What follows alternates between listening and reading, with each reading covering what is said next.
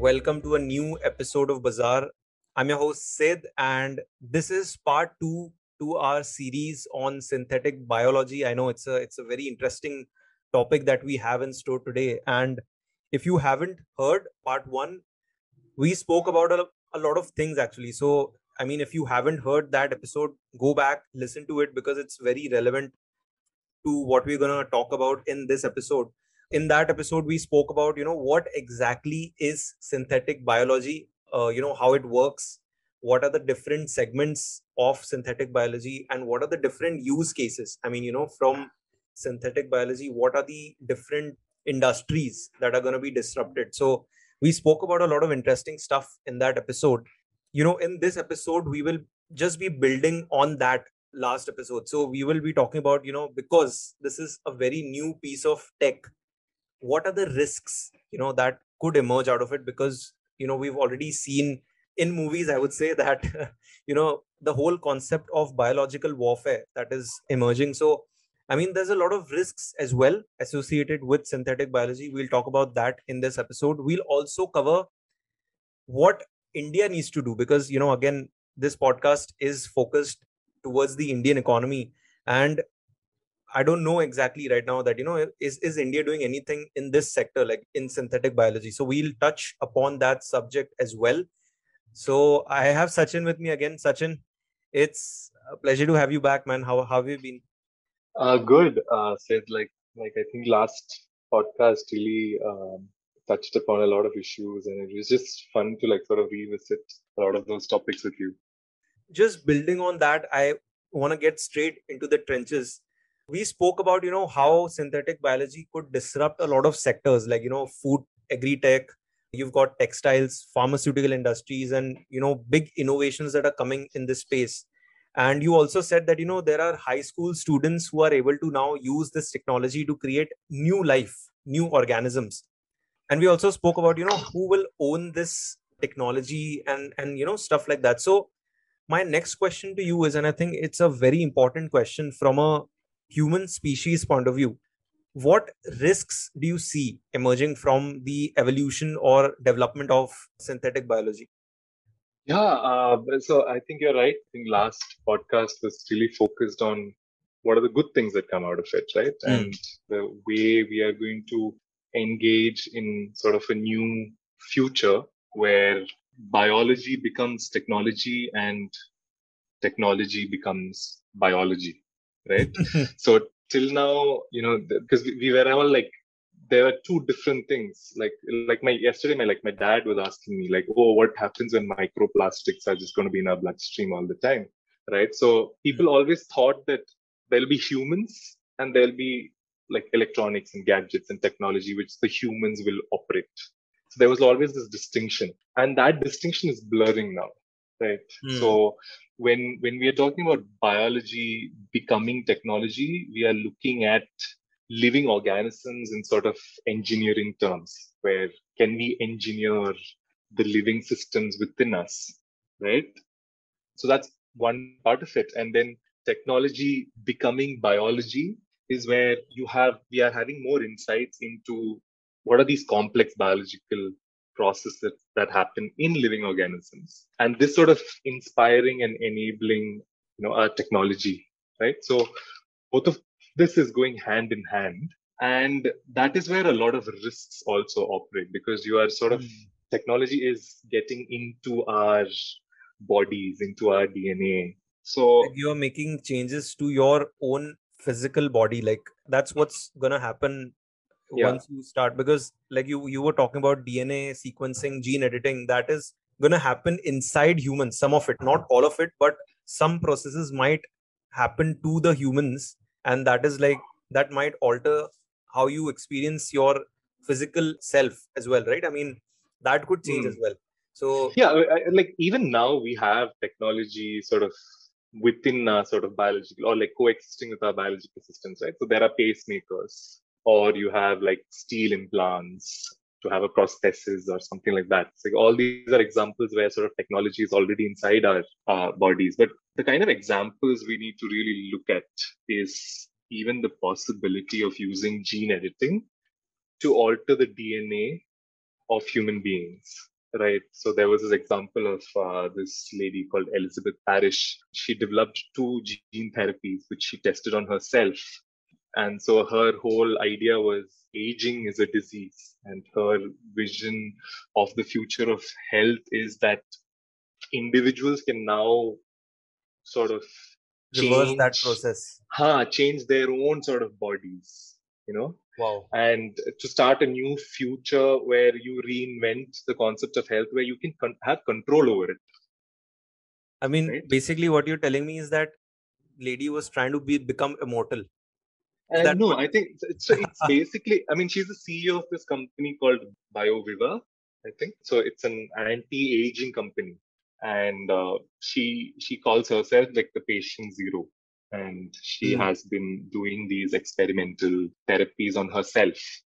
So that's what i was saying. Uh, i mean yes there are so a lot of like yesterday we discussed a lot of therapeutic effects of synthetic biology Hmm. taking help. But here we are looking at enhancement this is possible for mental health issues like i think somebody was trying to see its impact on treating ocd there's also uh, another person who was um, this nasa biochemist which experimented again on his own body The same thing, like that guy also experimented with the aging thing, or was it like something else? I think he was trying to inactivate the production of a chemical called myostatin or something so that he can build more muscle. Oh, So it's a more of an aesthetic sort of, yeah, aesthetic sort of transformation. You know, like I think I was just seeing some of his interviews and things like that where, you know, I can just order DNA online, ship it to my house, and then I can make changes to my body and how my body functions. So uh, synthetic biology that way is a lot of power, basically because you are able to control life. If we go back in society, I think people always used to see nature as something which is more powerful than them. And, you know, I think tribal Mhm. societies have like the sky god and the rain god. But now uh, we are at a time where you can control how nature interferes with our body. Um, and I think that's always been the dream for human beings, you know, to have that sort of power over your own body and, and, and Hmm. the environment. So I think we we did cover some of the good parts of you know synthetic biology in the in the previous episode. What sort of risks do you see now? Because you're saying that you know human beings can control uh, what happens to their body, but you know there's a lot of chance that because it's still under development, right? There's a still a trial and error that's happening, so things will go wrong. Like it, you know, it's not going to be like everything will go according to plan. So, what sort of risks do you see if you know people use it in a way that's not good for their body or you know even for the human species as a whole i mean w- Hmm, what sort hmm. of risks are you seeing Uh, yeah, so I mean, with these enhancement therapies and things like that, I mean, things can go wrong, right? So you could end up with sort of having faulty genes or unintended consequences, etc. So I think that's where I think the regulation and the policy comes in. Hmm. Uh, for instance, the California Department of Consumer Affairs started this investigation against Zayner because they termed it as an unlicensed practice of medicine. And I think in 2019, uh, California, the state of California, had a law preventing companies from selling CRISPR kits designed to modify human DNA. Right. So, CRISPR Uh, kits i mean these were kits that were sold to the general public and they could use that kit to edit their genes yes, is that So- how easy it is like i mean i Yeah, could buy so, that uh, and it is. It is. So, I think there are so many YouTube videos also on people using CRISPR kits to sort of edit their genomes and to see its impact on the body. Right. I mean, there's a lot of self experimentation on enhancement. wow that is So- like a radical uh, thought that you know i could Yeah. buy a kit and then change my entire genome the sequence Hmm. No, I mean, maybe we won't be able to change the entire genome. Uh, so, but maybe it could be targeting some medical condition or to target a particular uh, hormone or an enzyme, etc. But I mean, there's always this risk of inaccurate editing or incomplete editing or you know unintended genetic changes which comes through uh, self-enhancement experiments. But And- that's a lot of power. But if you look at it, when you have direct control over your genome and its expression, you know, it, Mm. it, gives you a lot of individual power. And I think that's where I think it's no more about like a pacemaker into your body, like technology. Uh, and you know, I think I also heard about like nano, uh, like very small robots which will go through your bloodstream, inspecting all your vitals and etc. and recording information real time. So those kind of things are there, but like it can also go to like a very fundamental level where gene editing is possible, where you can sort of tinker with your own sort of DNA.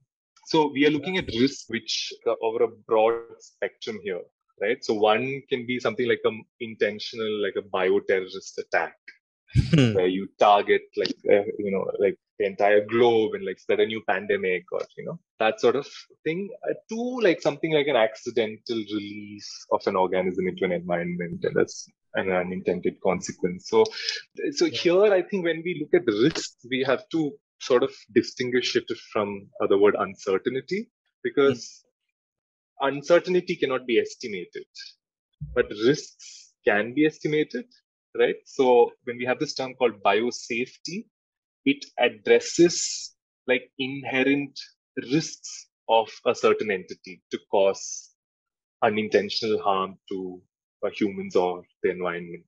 So you you have some idea of the issues that will come with it, and sometimes it can create unintentional harm. And radically opposed to that, biosecurity is looking at intentional use of a certain entity to cause harm. And this is where the terrorism example comes in. And I think there is this TED talk called uh, How Synthetic Biology Can Wipe Out the Entire Humanity, where this person is talking about how till now, I think, you know, people had to make a atomic bomb or, you know, like there has been all these terrorist organizations or dictators or Hmm. warmongers sort of using technology. But like now you can do it like from the garage and You you don't need a nuclear weapon anymore, so you don't need to worry about procuring uranium or anything. You need to just learn how synthetic biology works. And if you are Yeah. Someone who wants to really cause harm to the human species, then I mean, Hmm. there are people who have that knowledge and the power to do so. Yes, and the democratization is important with this technology. As I said, there are DIY spaces. There are a lot of hobby synthetic biologists, especially in the US. And there is a science and research and learning part of it. And obviously, I think the only difference between bioterrorist episode and, a, and an accident is just the intention part of it Yeah. right and and we have had these like crazy cases like if you remember like in 2001 there was these anthrax attacks where i think a media house got the anthrax virus in an envelope Oh, it was literally mailed to them and i think people just Oh. opened it and people started getting anthrax and there was such a an atmosphere of fear post that right wow. This was like Um, 21 years back. Yes in 2001 Yeah. Oh. I think the person who was suspected to do uh, this was someone who was working for the US uh, government in a research tank, and then people suspected Mm. he did that, and there was investigation against him, etc. Right? So those kind of things have happened, and in 2011 there was this instance where we had that deadly avian influenza virus, and it caused a huge pandemic. And then there was these experiments done by these scientists where they were trying to increase the transmittability of the virus. So their study was basically how can you make the virus spread faster between organisms, right? Oh, So, so these kind of crazy, isn't it? research I mean, Huh? what? Why would you do that? to understand how a certain mutation or how a virus can transmit faster right? And and, and uh, probably you can study its impact in another sort of uh, example or something. I think science and research like the ethical part is there but like science progresses for itself also Yeah. at some level right? So you Yeah. want to see the possibilities of science and technology. And this is where i think these interest these are interesting examples like because you Hmm. go through a global pandemic or you work with a highly deadly anthrax virus and sometimes it can go wrong very easily and Yeah, I mean- and, and you were talking about twist bioscience and they have been printing out genetic material for even vaccine companies like Inovio. So they were doing that during the pandemic and they were just basically mailing out copies. And there was so many articles questioning this practice of how can you print out genetic material of viruses and just send it out to people? And how do you know what is the intention? How do you verify who is doing the right kind of research, etc.? Hmm. Because I'm guessing there's not a lot of regulation even in the US. I mean, if we were to talk about I don't think there's a lot of regulation of how things need to be done in synthetic biology, right? I mean, right mm. now it's just like people. No, there are, are like I think California was one example. So in the US, uh, like Twist Bioscience, there's probably like 30 plus gene synthesis companies, and you know, ordinary citizens can obtain genetic DNA. If you remember, the California law was only trying to stop human DNA being experimented with. yeah, I mean, there's a lot of other options that are left like apart from human dna also there's like animal dna and then plant dna like there's a there's dna in a lot of other stuff as well so exactly hmm. exactly so there is a lot of these risks when it comes to intentionally using some of these against humanity but also just accidental releases and to see how it interferes with the environment so like last time we did give that example of these mosquitoes, which are mm. engineered to kill off uh, the malaria transmitting mosquito species, right?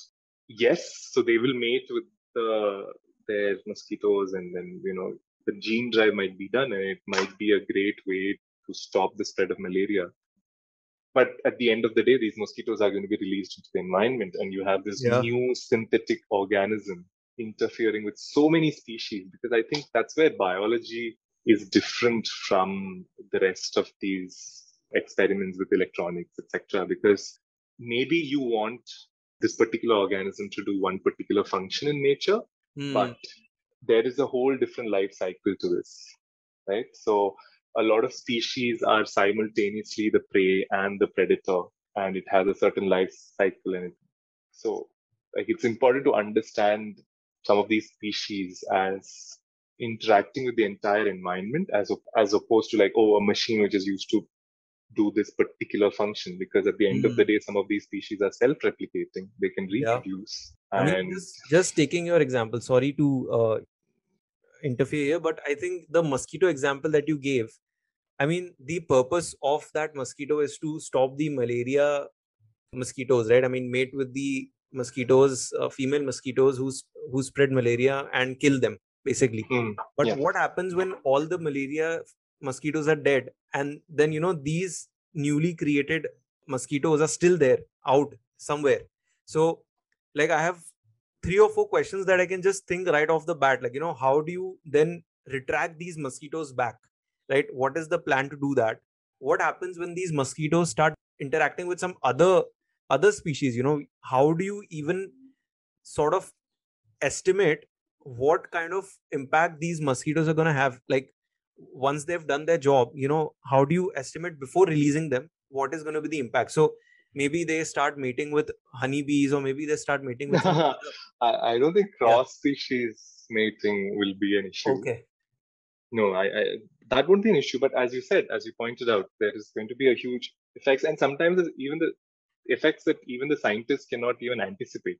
Hmm right? And i think that's where regulation is very important because as i mentioned before school students have competitions to gen to design new organisms. And sometimes you know like the professor will come and say oh like your project is to like create this virus which will glow in the dark or like oh you have to make this bacteria which detects like spoiled food. Like the example the, the purpose might sound very innocent but at the end of the day school students are designing organisms which do not exist in nature.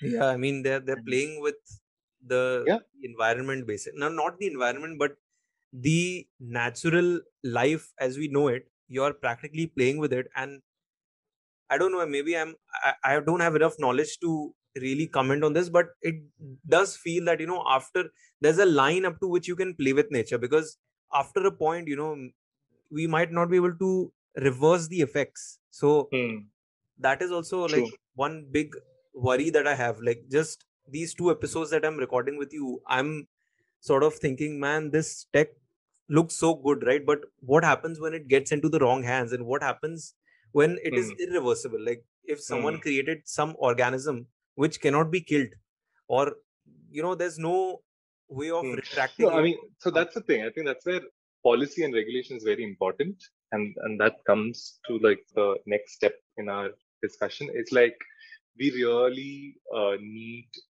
to understand the regulation and the policy side of this technology as much as we look at oh like what companies are doing and what are these new products that are coming in and what is more exciting. Yes you can be carried away with the science and technology but you need to have enough regulations in place to see to it that the risks are minimized and the benefits are maximized. I think that is the whole purpose of doing this policy analysis of a technology right and uh, as you pointed out like evolution took thousands of years to maybe sort of change these DNA structures, right?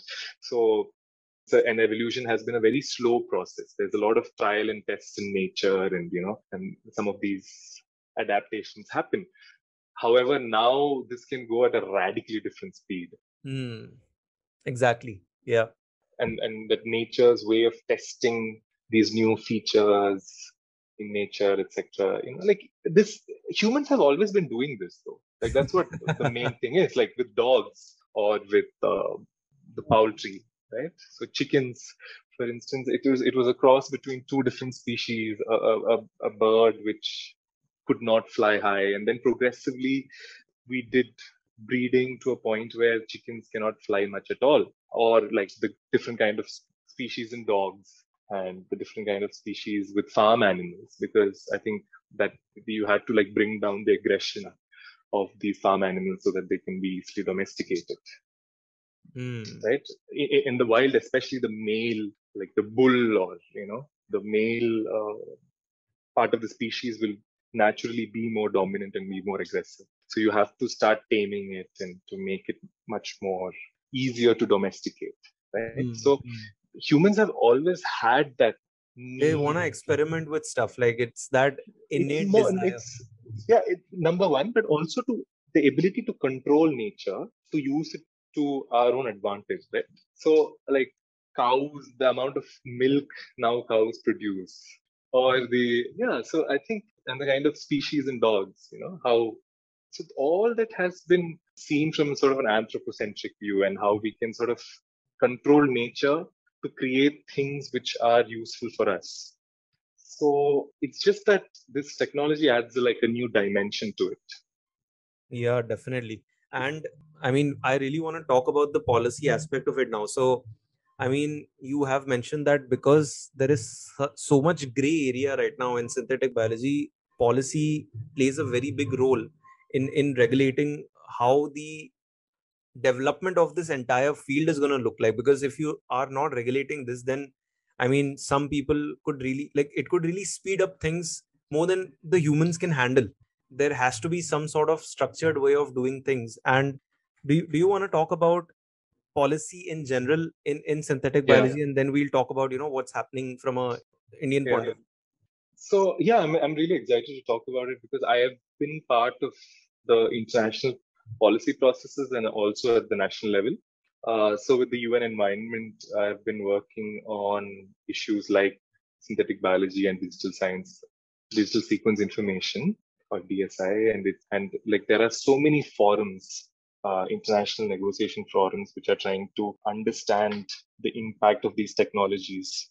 Right. So if you look at the World Health Organization, is looking at it from a global health perspective. So, mm. what happens to something like the gene drive? How do we have responsible life science research and to create a laboratory safety manual for handling some of these technologies to see to it that there is not many experimentation on diseases which has been eradicated like smallpox mm right? So WHO is looking at it from a global health perspective. And then you have so many other organizations, right? So UN Convention on Law of Seas, which is looking at marine species, which are not yet understood as much as terrestrial species. Uh, World Intellectual Property Organization looks at uh, intellectual property, patenting, copyright issues. Convention on International Trade in Endangered Species looks at the trade of some of these synthetic specimens, like for instance, rhino horns. Now there are synthetic rhino horns which are being traded in the global market. So how do you oh. distinguish oh. which, what is synthetic and what is not synthetic? Then you have the Food and Agriculture Organization looking at it from a food security perspective, right? So, so my study uh, for the UN environment was to look at these multiple policy processes and how uh, synthetic biology affects each one of them.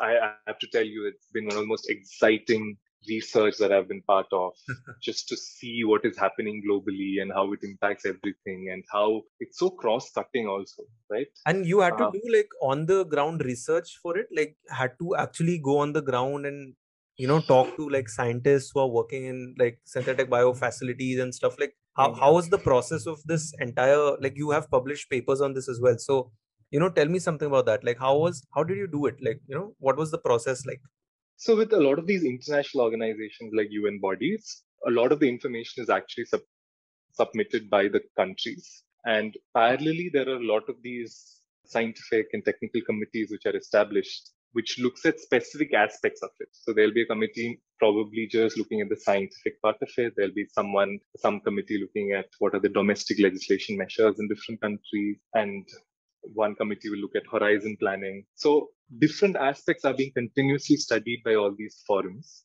And a lot of this information is supplied by member countries in itself. So there is, I think there's abundant scientific literature already on this. To be honest, one of the biggest challenges, I'm glad you asked this question, is that the huge gap between policymakers and the scientists. Oh.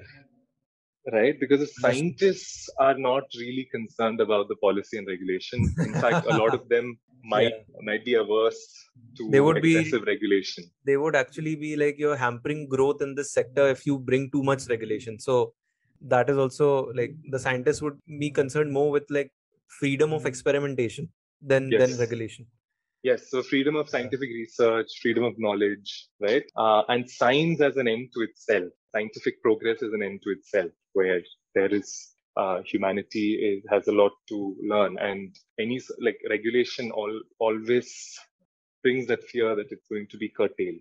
So yes there are fears and the scientific community has been experimenting with a lot of self-regulation. So they have these conferences where they they sort of feel that the community, the scientific community, is in itself the best forum to create uh, regulation yeah. as opposed to countries and as opposed to like a national governmental level or as an international policy process. And the policymakers like me are, are on the other end because we are trying to see it from law and regulation point of view, looking at all the risks and everything that can go wrong and preempting all those situations and putting in checks and balances and informing the general public on what is happening.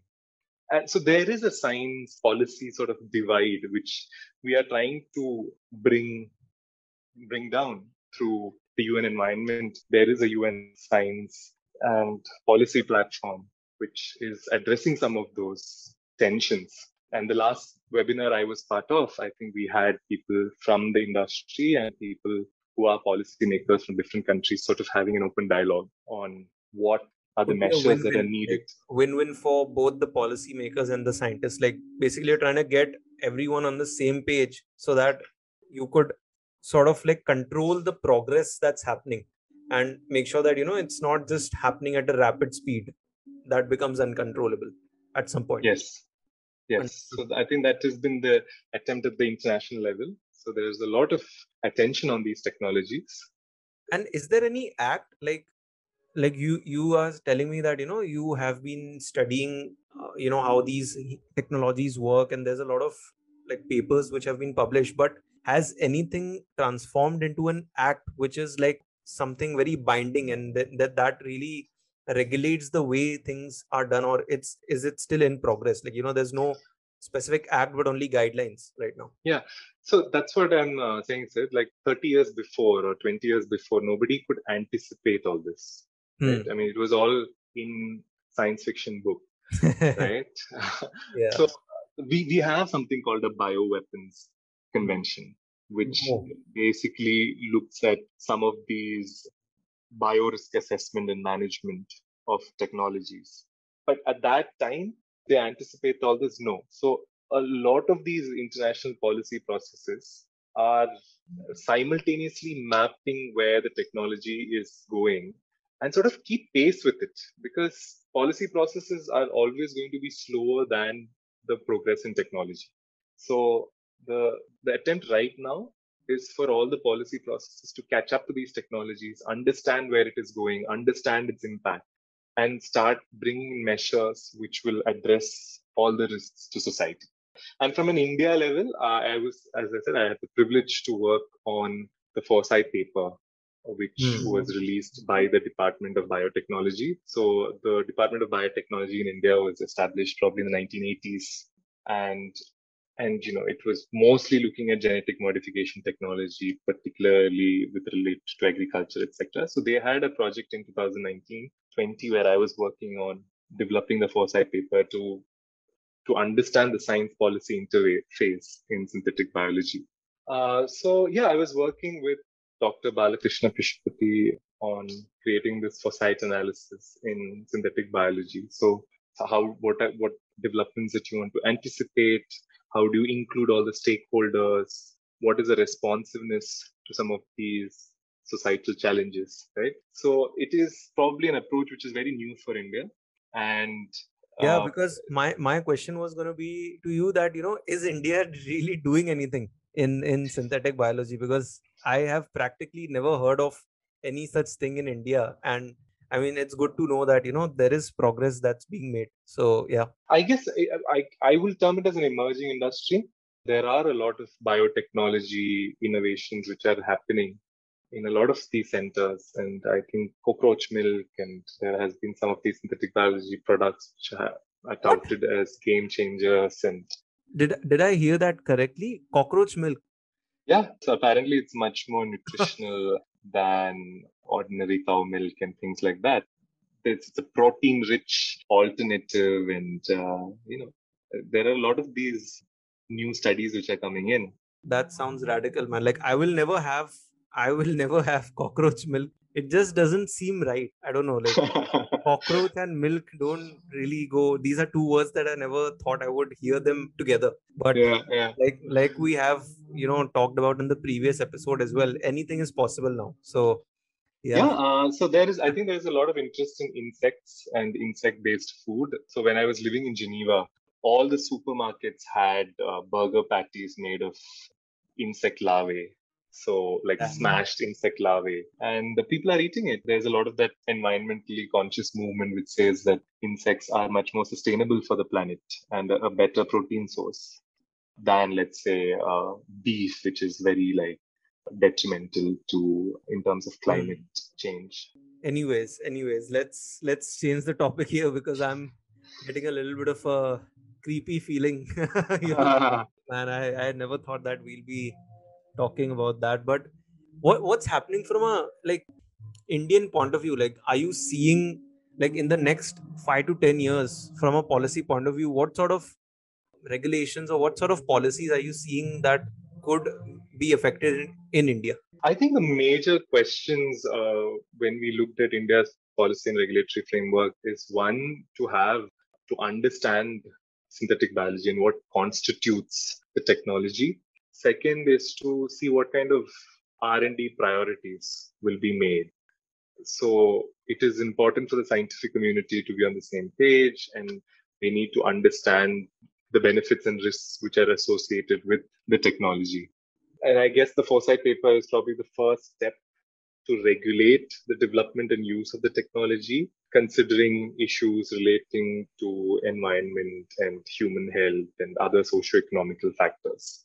So our, our study basically involved a detailed analysis of how do we see the technology that is the first aspect. So we considered a lot of definitions of synthetic biology available, what is being agreed on international level, how the technology is being viewed by international policy processes. And then we started looking at specific, in India specific context, we looked at what are the regulations we need for risk assessment, for regulating the benefits, and what are the kind of non-state regulations which are already in place on synthetic biology. Understood, man. I think that must have been like really, really, I mean, satisfying work for you because this is like something which hasn't been done, right? You're saying that this is the first paper on on synthetic biology. If I'm if I'm not wrong, like foresight, this foresight paper that you're talking about, is it the first paper? Yeah, it is the first exercise by the Department of Biotechnology to start looking at uh, some of these emerging issues with respect to synthetic biology. And it is going to take time. I think the policy processes, as, as someone who works in the policy realm, I understand that policy processes take a lot of time. And uh, I have to be comfortable with that pace. But I guess this is a first step, and there has been public hearings based on it. The paper is published on the ministry website. I hope I can sort of share the link through your podcast and the platform. Definitely. And so that people can understand what entails the policy and regulation of synthetic biology. So this is the start of the conversation for India. And as you mm. rightly pointed out, maybe the industry is not yet become big in India, right? So although internationally, I think every year, I think I was hearing since 2018, every year investments have been doubling in the synthetic biology uh, scene and it's almost like it was 11 billion dollars or something in 2016 and now and it is expected to be something like 100 billion dollars by 2025 yeah definitely because like i was also doing some research from my end you know trying to figure out how big of an industry this is going to be because like like we uh, spoke about in the previous episode right? This is a technology which could disrupt a lot of traditional industries like textiles pharmaceuticals agri-tech food tech. And these are like massive industries like these are like trillion dollar industries in themselves. So if there's a piece of technology which has the potential to disrupt these traditional industries i'm sure that the level of growth the level of investments that are going to be pouring in uh, in this sector is going to be huge i don't have the exact numbers with me but from an indian point of view i do feel that there's like the india is still very very far behind because like you mentioned you know there are like 30 35 US companies which are doing something in this space, but when we talk about the Indian landscape, I, I, I don't think we can name any. That we could count the companies on our fingers. I think there, there, are probably more than I think 30 companies is just companies which are doing gene synthesis and hmm. sending mm. it to consumers. I'm, I'm sure there's yeah. like way more out there. And, and I think a global definition of what is synthetic biology also is important because, I mean, as much as CRISPR and gene sequencing and all these new computer softwares add to the possibilities of synthetic biology, I, I think the world is also looking at coming up with a definition of synthetic biology and to sort of understand with it within the framework of a definition. And I don't think that has happened yet. In India or in globally as well? Like globally, globally also, oh. I think those sort of conversations are still going on. Uh, because the possibilities are endless and the constituting yeah. technologies are also improving and getting better right so. I, I i don't know if i said this because when the human genome project was going on it took a good decade or more synthesize the entire human genome. But now you can do per species per day and such a, at a, such a cheap rate. So technology over the 20, last 20 years, the technology has changed massively, has become so much cheaper, so much faster, and so much more democratic. Yeah. Right. As a policymaker, I guess my biggest challenge is to keep pace with the technology, to imagine its possibilities, and yeah. to come up with scenarios which can be addressed through legal frameworks. I think you should watch a lot of movies on, you know, bio warfare and stuff because I think you know, there are so many movies out there on this, and slowly, like, you know, this is fascinating that people who created these movies, the movies are becoming true. You know, everything, yeah. everything that we thought was fiction is slowly turning into reality. So I think there is some lessons to be learned from movies. And as yeah. a policymaker you know this is a very new way of looking at it you know. It, what happened in that movie and you could maybe possibly it could open your mind in some way. I mean exactly exactly. And there's a lot of literature also like if people are interested i can suggest some books uh, like oh, the yeah. genesis machine by amy webb and andrew hessel. I think it's a very interesting read.